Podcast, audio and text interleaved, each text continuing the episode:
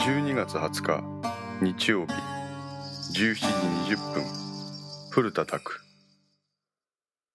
県警本部から車で10分ほど離れた金沢駅の近くに古田が住むアパートがあった。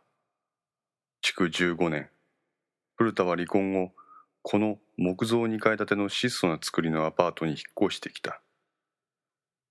2DK 畳敷きの間取りは古田一人が生活するには十分のスペースである。このうちの一部屋は古田の趣味でもある仕事部屋に割り当てられている。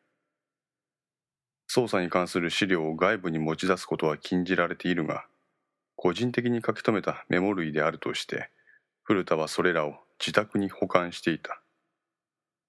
無論このメモを見ることができる者は彼以外にない。古田のメモマぶりは県警内部の一部では有名だった。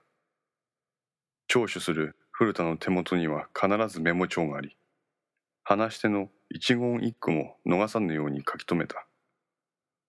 捜査に対する執念深さもそうだがこのメモマぶりが彼をすっぽんの意味を持たせるゆえんでもあろう。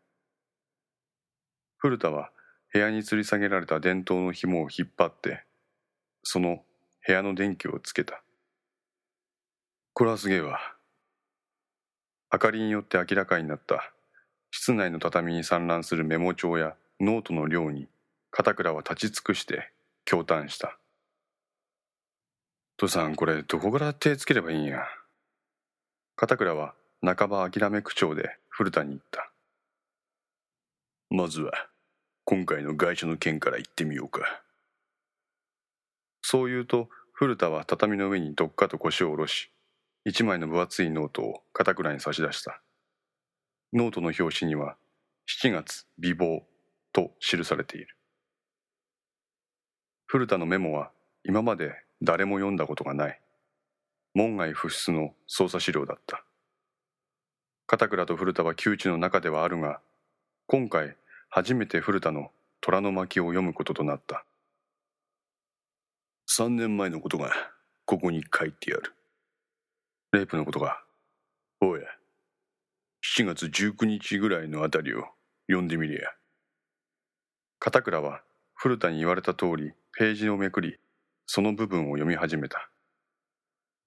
なんかわからんが、とにかくそのあたりの部長は様子がおかしかったんや。部下に出す指示も制裁を買い取った。鬼捜査らしい捜査もされとらんありさまやった。おやから、こっちからちょっと、休憩でもしましょうか、と誘ってみた。トシさんがか片倉は驚いた。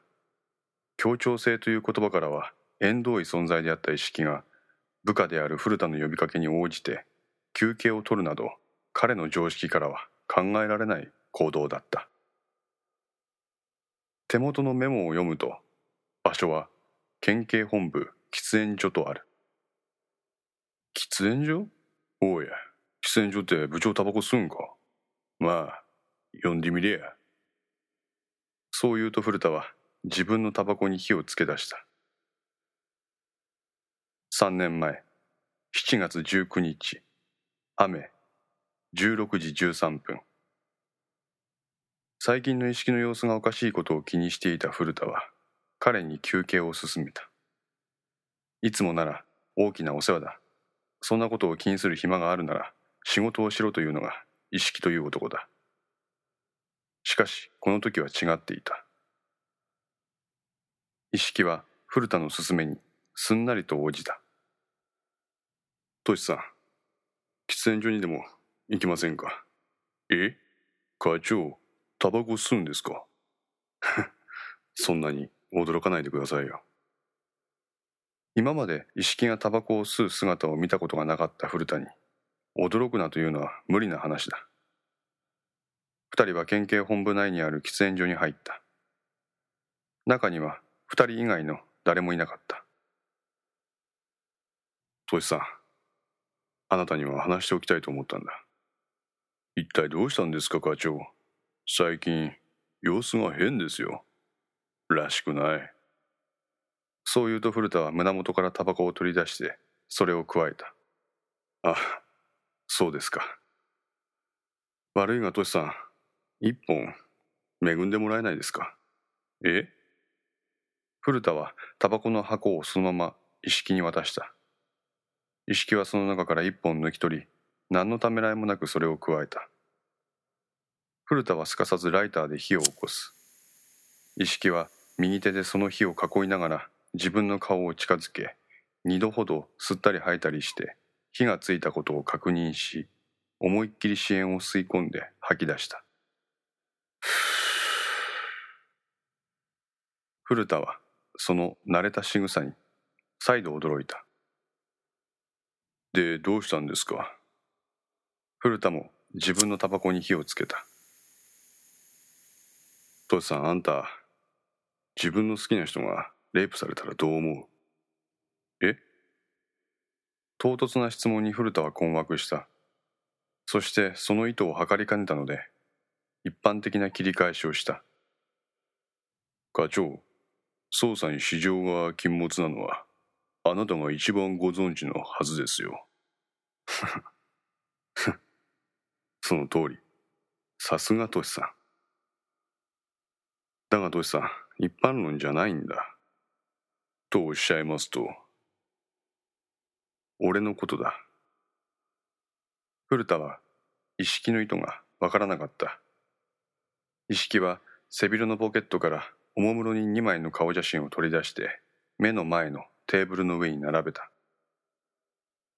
一人は穴山克也もう一人は井上正雄。こいつらが犯人だってことはもう調べがついている。古田はその写真を手に取って穴山と井上の顔を見た。そしてしばらく考えた。課長この星はどの事件と関連してるんですか？事件にはなっていない。は？俺の交際相手をレイプした野郎だ。トシさんの言う通り市場を挟まないで捜査してみたらこいつらが星だって分かったんだ。何ですって？古田は意識にかける言葉が見いだせなかった。そしていつものように自分の感情を表に出すことなく淡々と古田に話しかける。意識の様子が非常にも感じられた。それは被害者は申告していない。事件にもなっていない。しかし犯人は目星がついている。俺はこのやり場のない怒りをどこに向ければいいんだ？そういうことだったんですな。心中お察しします。た被害者保護って何なんだろうな？法治国家って何なんだよ？なあトさん。古田は今までに見たことがない憔悴しきった意識の表情をこの時見た。普段は雄弁に物事を語らない意識だったがこの時ばかりは違っていた。古田が話を聞き出そうとする前に彼の方から言葉を発する。古田は相づちを打つ程度のことしかできない。強姦は性の殺人のようなもんだ。殺された人間がどうやって私はやられましたって言うってんだ。死人に口なしなんだよ。おっしゃる通り。で殺した党の本人は普通に生活を営んでいる。何の咎めも受けることなくだ。やられた人間は一生殺され続ける。不条理だよ世の中は。何とかして被害者からの申告を受けるということはできないんでしょうか。そうすればそいつらに法の裁きを。嫌なんだよトシさん。トシさんもこの手の事件のことは知ってるだろう。知っている。警察の仕事をやっていればそれぐらいのことは常識だしかし古田にはそう声をかけることができない考えてみてくれそもそもこの国家の性犯罪の刑事罰が軽すぎる。今回のような集団交換罪でもせいぜいで4、5年だ。いいか？性の殺人だぞ。殺しだ。ええ、おっしゃる通りです。古田は感情が高ぶりつつある。意識の様子を見て自分のタバコをもう一本取り出して彼に差し出した。意識は軽く手でいただく合図をして再びそれを加えて火をつけた。父さん泣き寝入りってのは良くないと思うんだよ人間として。しかし課長現在の法体系ではどうにもできません。この腐った法律を変えるか何かをしなければなりません。それじゃあ時間がかかるんだよ。しかも結果が出るとは限らない。ではどういう方法が？方法はある。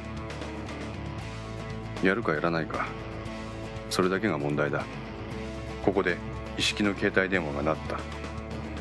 古田の記録はここで止まっていた。